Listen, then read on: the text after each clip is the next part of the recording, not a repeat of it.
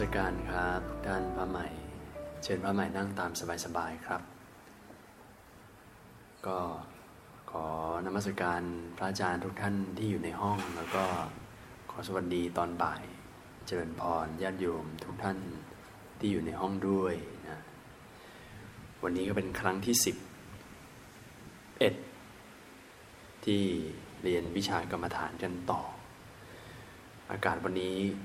ค่อนข้างดีเป็นพิเศษ ลมเย็นเย็นเหมือนลมหนาวนะแล้วก็ ไม่รู้จะมีฝนหรือเปล่า ดูครึมครึมเหมือนยัน นี่ก็อากาศก็เป็นสัปปายะ อุตุสัปปายะจำได้ไหมพระใหม่ อุตุสัปปายะดินฟ้าอากาศเกื้อกูลเหมาะสมเป็นที่สบายนะเหมาะกับการปฏิบัติ เหมาะกับการศึกษาธรรมะ วันนี้ครับวันนี้ผมมีประเด็นอีกเรื่องหนึ่งที่จะนำมาพูดกันต่อ ก็คือในเรื่องของความเพียรคือก่อนหน้านี้ทุกๆทท่านเนี่ยก็ได้ค่อยๆรู้จักกับคำว่า สติก็ดี สัมปชัญญะก็ดี แล้วก็อีกเรื่องหนึ่งที่น่าจะพูดต่อนั่นก็คือเรื่องของวิริยะ หรือว่าความเพียรนนั่นเอง เพราะว่าอะไรเพราะว่าสามสามองค์ธรรมสามตัวเนี้ยสติสัมปชัญญะความเพียรเนี่ยเป็นตัวหลักในการปฏิบัติ ในแนวสติปัฏฐานสี่เลย คือสติปัฏฐานสี่เนี่ยเมื่อคราวที่แล้วผมไม่ได้พูดแตะๆไปแล้วหน่อยหนึ่งคือเป็นหมวดว่าด้วยเรื่องของการฝึกจิตฝึกใจ เป็นหมวดที่ว่าด้วยเรื่องของการเจริญสติ กรรมฐานเนี่ยเป็นตัวตัวหลักใหญ่ของพุทธศาสนาเลย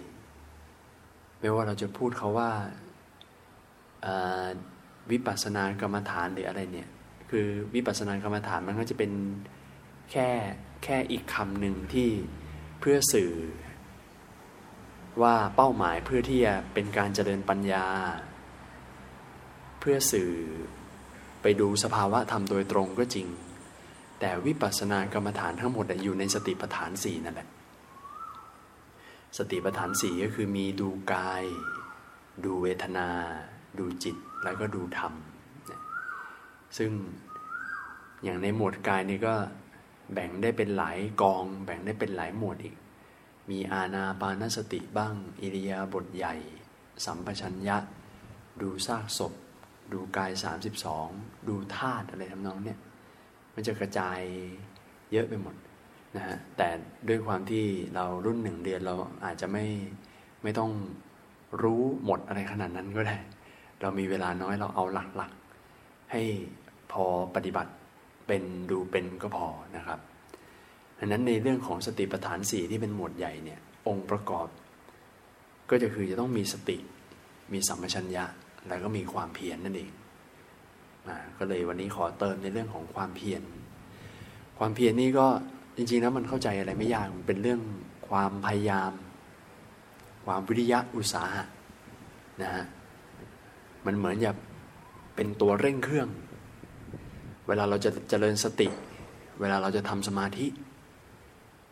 มันเหมือนแบบตัวความเพียรเนี่ยเป็นตัวกำลัง ตัวกำลังเครื่องยนต์ที่ ขับเคลื่อนให้รถไปข้างหน้า เพราะนั้นถ้าเกิดเราจเจริญสติ สมมุติเราทำสมาธิ ถ้าเราทำสมาธิเนี่ย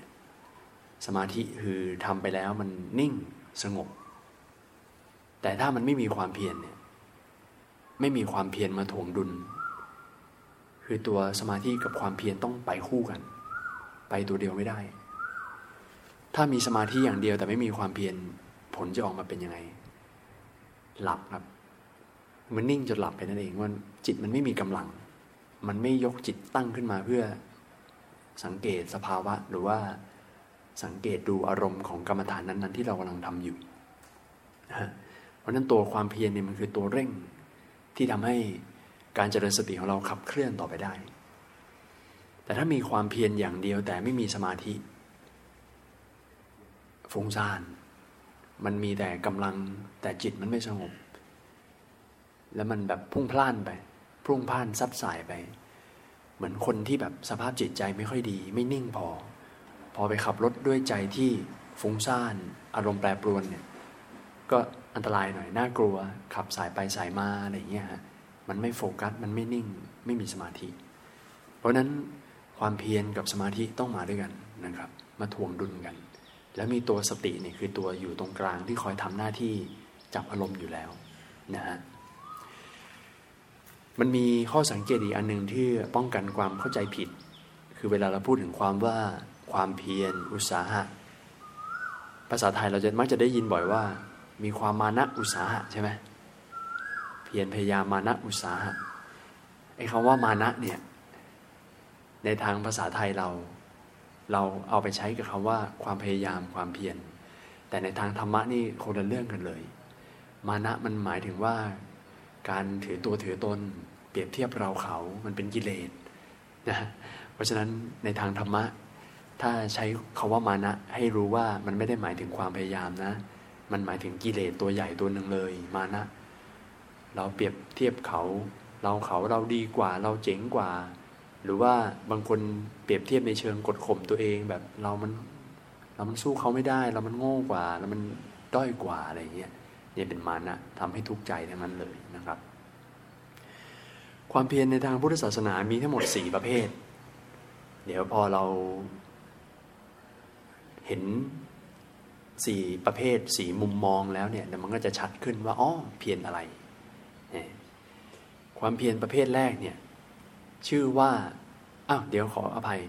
คือคาว่าความเพียรในทางพุทธศาสนามันมีหลายคำแล้วก็คำก็ไม่ค่อยคุ้นด้วยสำหรับพวกเราส่วนใหญ่แล้วนะฮะคือหมวดเรื่องความเพียรเนี่ยคำธรรมะชื่อว่าสัมมปทาน หรือเรียกสั้นๆว่าปประทานนั่นแหละปอปาทอทงสระอานอหนูเนี่ยประทาน แปลว่าความเพียรมีสี่มีสี่อัน ข้อแรกก็คือสังวรประทาน สังวรเนี่ยก็คือคล้ายๆแบบเป็นสังวรระวังอะเวลาทำอะไรให้ระวัง สังวรสำรวมระวัง ข้อแรกก็คือแปลว่า เพียรที่จะป้องกันอกุศลที่ยังไม่เกิด ไม่ให้มันเกิดขึ้น ฟังแล้วมันจะ ภาษาโบราณนะเพราะไพเราะเพราะพิงเนี่ยฮะแต่ฟังแล้วบางทีก็ต้องเงี่ยหูดีๆ ตั้งสติดีๆ มีความพยายามป้องกันอกุศลที่ยังไม่เกิดไม่ให้เกิดขึ้น เอาแบบภาษาง่ายๆด้วยกันนะ สภาวะที่เป็นอกุศลน่ะมันจะต้องเกิดขึ้นในใจเราถูกไหมฮะปกติด้วยอำนาจของกิเลสอกุศลอันไหนที่ยังไม่เกิดอะป้องกันอย่าให้มันเกิดขึ้นเลยกัน แสดงว่าอากุศลยังไม่เกิดขึ้นนะ แต่เราแบบเหมือนตั้งการไว้ก่อน ว่าแกอย่าเข้ามานะ ข้อสองปหานะประทาน ปหานะนี่คุ้นๆหน่อยก็คือ หมายถึงปหานนะฮะตัดทิ้งทำลาย ตัดออกทำให้หมดไป เหมือนแบบเครื่องประหารเนี่ยประหารชีวิตเนี่ยทำลายชีวิตใช่ไหมฮะทำให้ชีวิตนั้นตกไป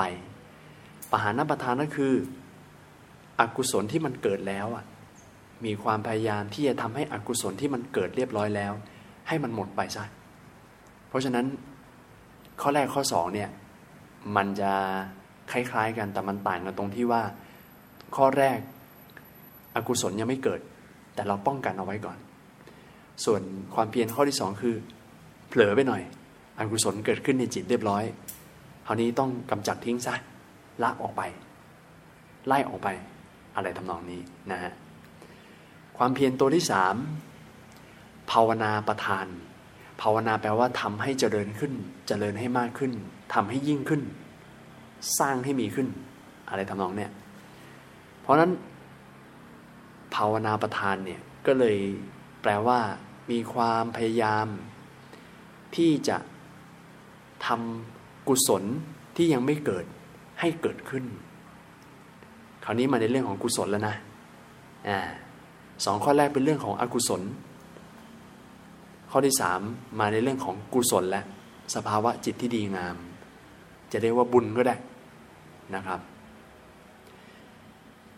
ทำกุศลที่ยังไม่เกิดให้เกิดขึ้น ส่วนข้อที่สี่ก็คือ อนุรักษณาประทาน อนุรักษ์นี่เราจะได้ยินบ่อยคือการรักษาเอาไว้ ดูแลไว้ ประคับประคองไว้ เก็บเอาไว้ทำให้มันบริบูรณ์ยิ่งขึ้นไป ก็หมายถึงว่า กุศลใดที่มันเกิดขึ้นในใจเราแล้ว ดูแลรักษาทำให้บริบูรณ์ยิ่งยิ่งขึ้นไป ดังนั้นความเพียรสองข้อหลังเป็นเรื่อง เป็นเรื่องของกุศล ที่ควรจะต้องทำให้มีขึ้น และก็อันไหนที่มีแล้ว ก็ทำให้มัน เติบโตขึ้นไปเรื่อยๆ รักษาเอาไว้ อย่าให้มันหายไป ดังนั้นพอเรามามองภาพรวมแล้วปุ๊บเนี่ย เราจะเห็นว่า ความเพียรทั้งสี่ข้อนั้นมันเป็นเรื่องของจิตใจทั้งหมดเลย มันไม่ใช่แบบ เพียรออกกำลังกาย ยกของหนักไม่ใช่นะ เพียรทำงานหนักทำมาหากินไม่ใช่เลย ความเพียรพอดูสีข้อนี้สรุปได้ง่ายเลย คือเป็นเรื่องของจิตใจทั้งหมดเลย รักษาใจให้เป็นกุศล ไม่ปล่อยให้อกุศลเข้าครอบงำมีแต่สภาพใจทั้งหมด เป็นความเพียรทางใจ และแน่นอน ความเพียรก็ต้องมาคู่กับสติอยู่แล้ว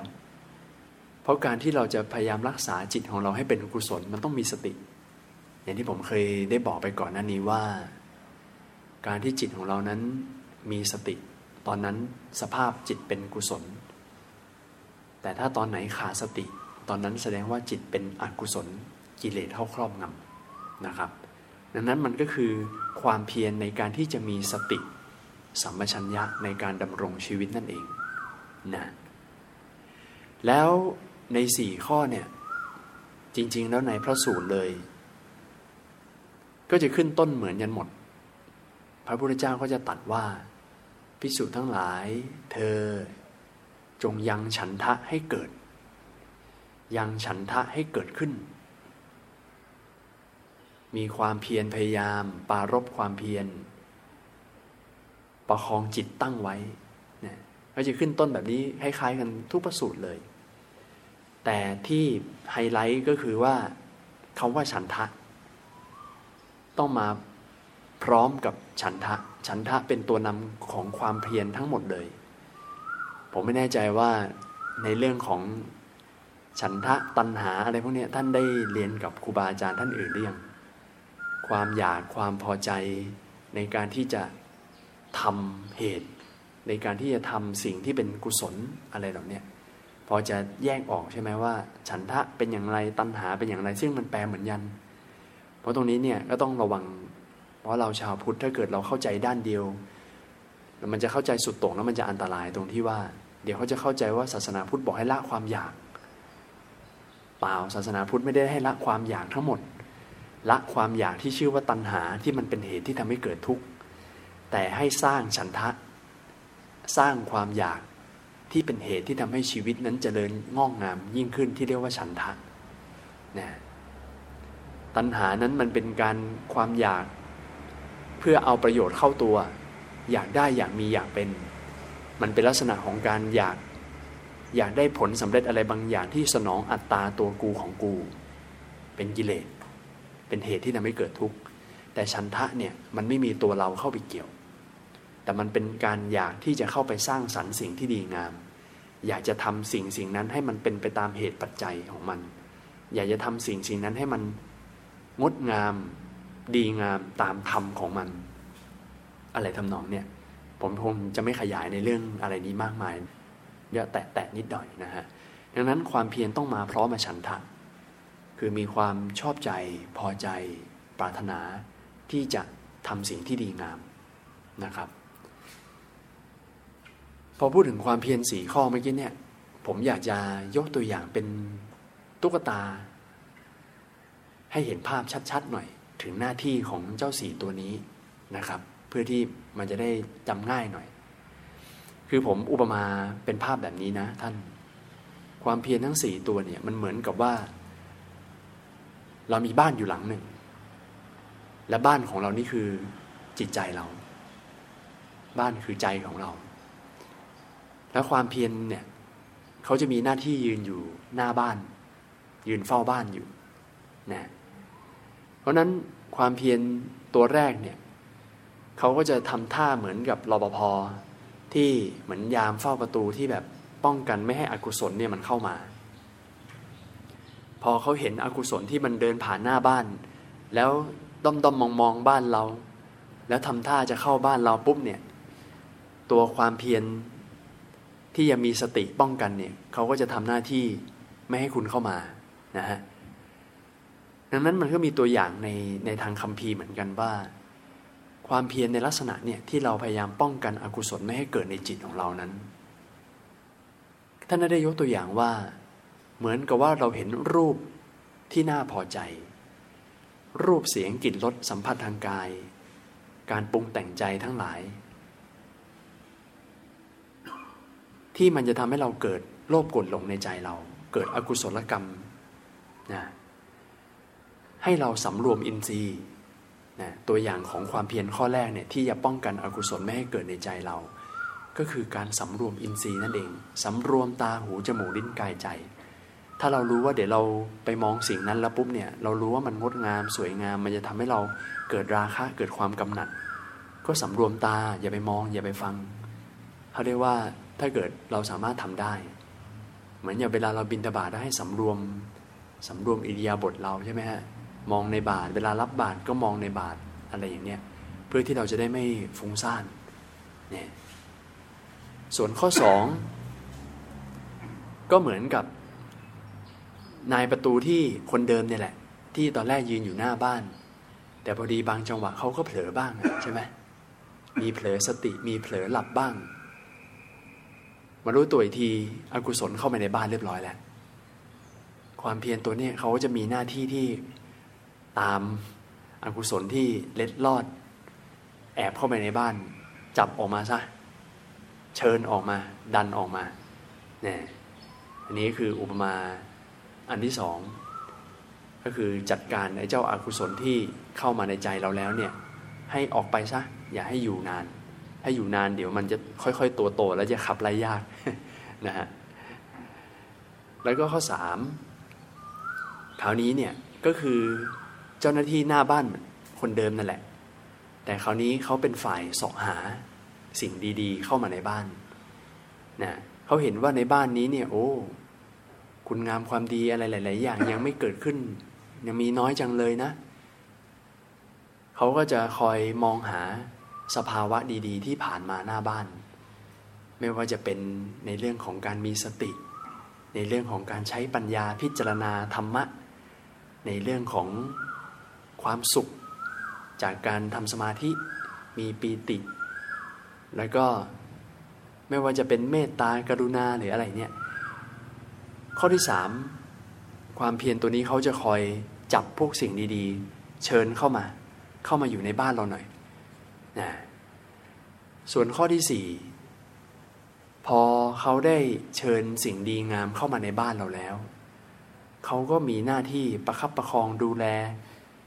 เสริมส่งเสริมให้อยู่ในบ้านเรานานๆต่อไปนั่นเอง เพราะนั้นก็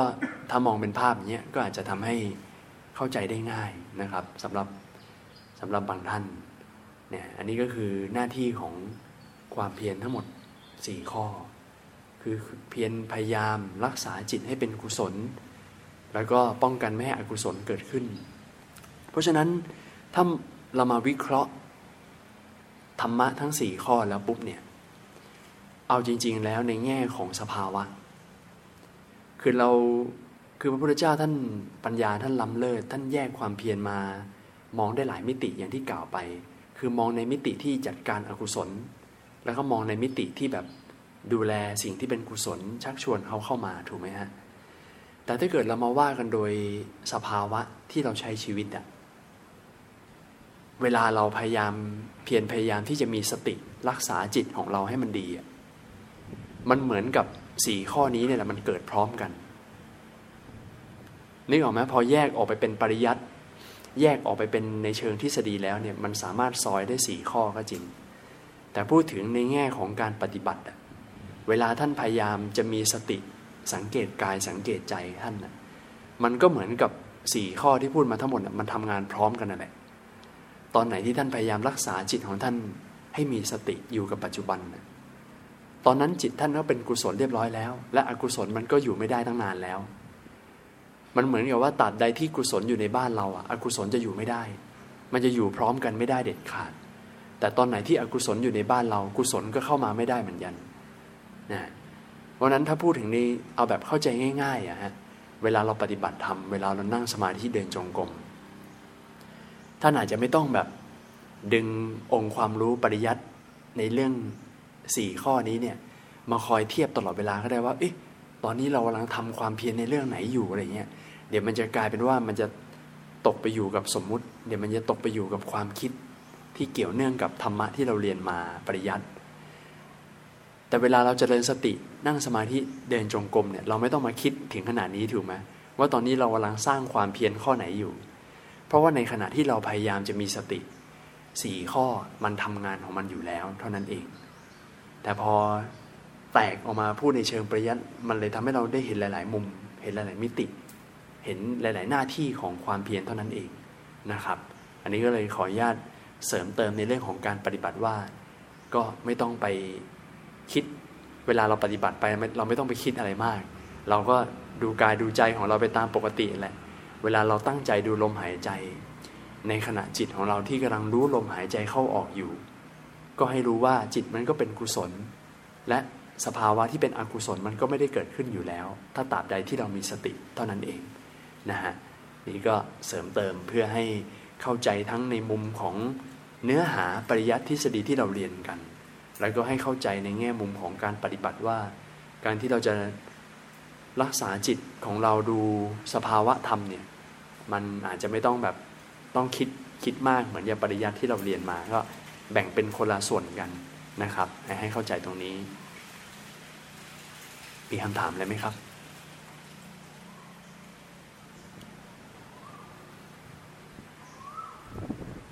ถ้าไม่มีก็เอามาสร้างความเพียรกันดีกว่านะครับ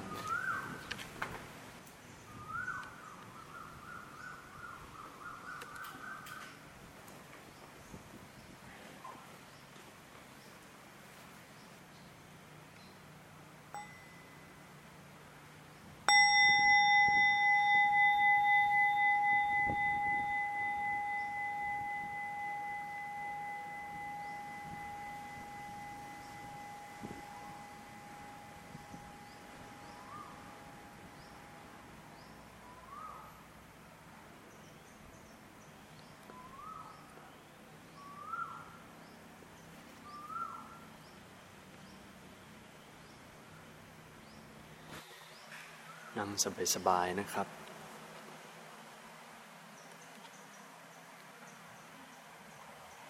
ปรับร่างกายให้มีความสบายๆมีความมั่นคง ร่างกายมีความมั่นคงตั้งมั่น แต่ก็มีความสบายด้วย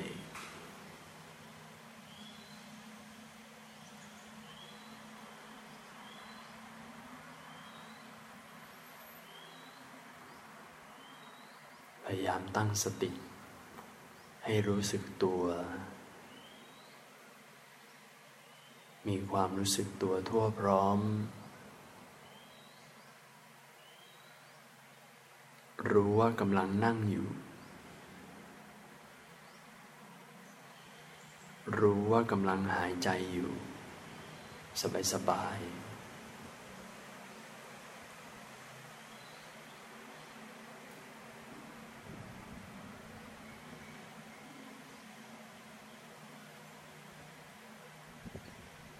ความเพียรพยายามในการประคับประคองจิตของเรา ไม่ให้อกุศลเข้าครอบงำไม่ให้กิเลสครอบงำมีความพยายาม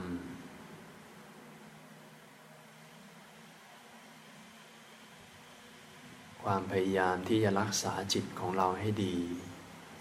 ด้วยใจที่ไม่เครียด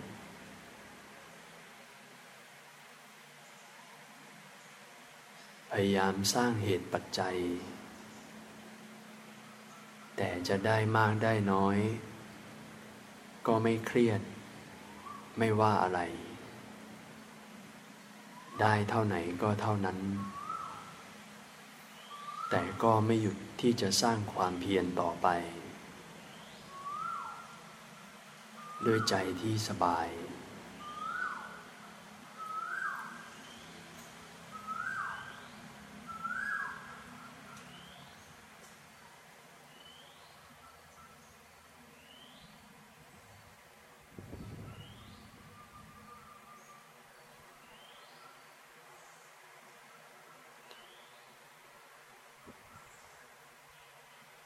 รักษาจิตให้มีสติสัมปชัญญะ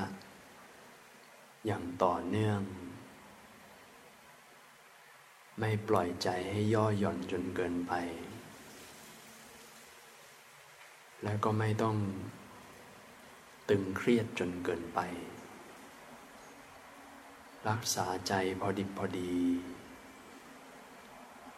ไม่ตึงเกินไป ไม่หย่อนเกินไป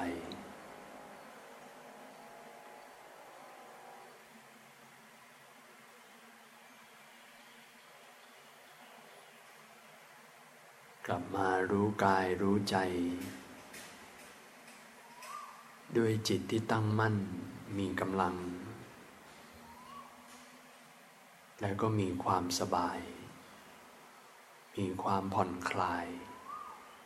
เข้าประกอบ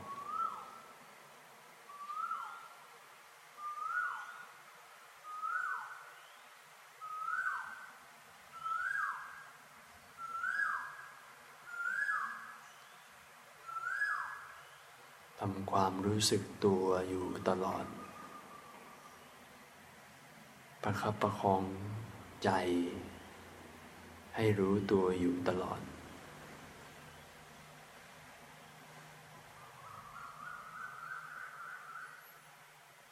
หากมีเผลอหลับ เผลอคิด ก็เร่งความเพียรที่จะดึงจิตให้กลับมาอยู่กับปัจจุบันอีกครั้งหนึ่ง ด้วยใจที่ไม่ว่าอะไร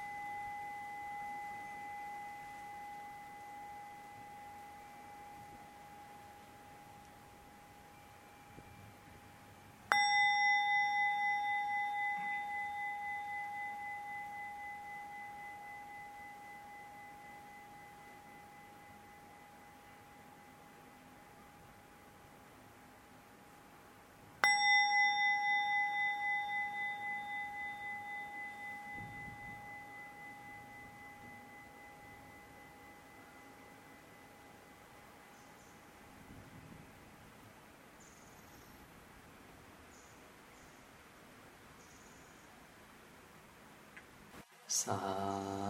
ธุค่อยๆคคลายร่างกาย ค่อยๆ ขยับเนื้อขยับตัว เปลี่ยนขาสลับข้าง ให้เลือดลมได้ไหลเวียนตามปกติ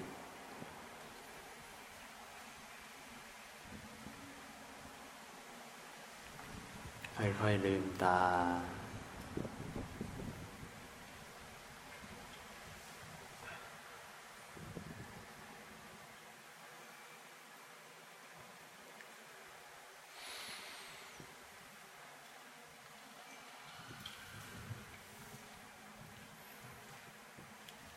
เดี๋ยวเราแผ่เมตตาด้วยกันนะครับ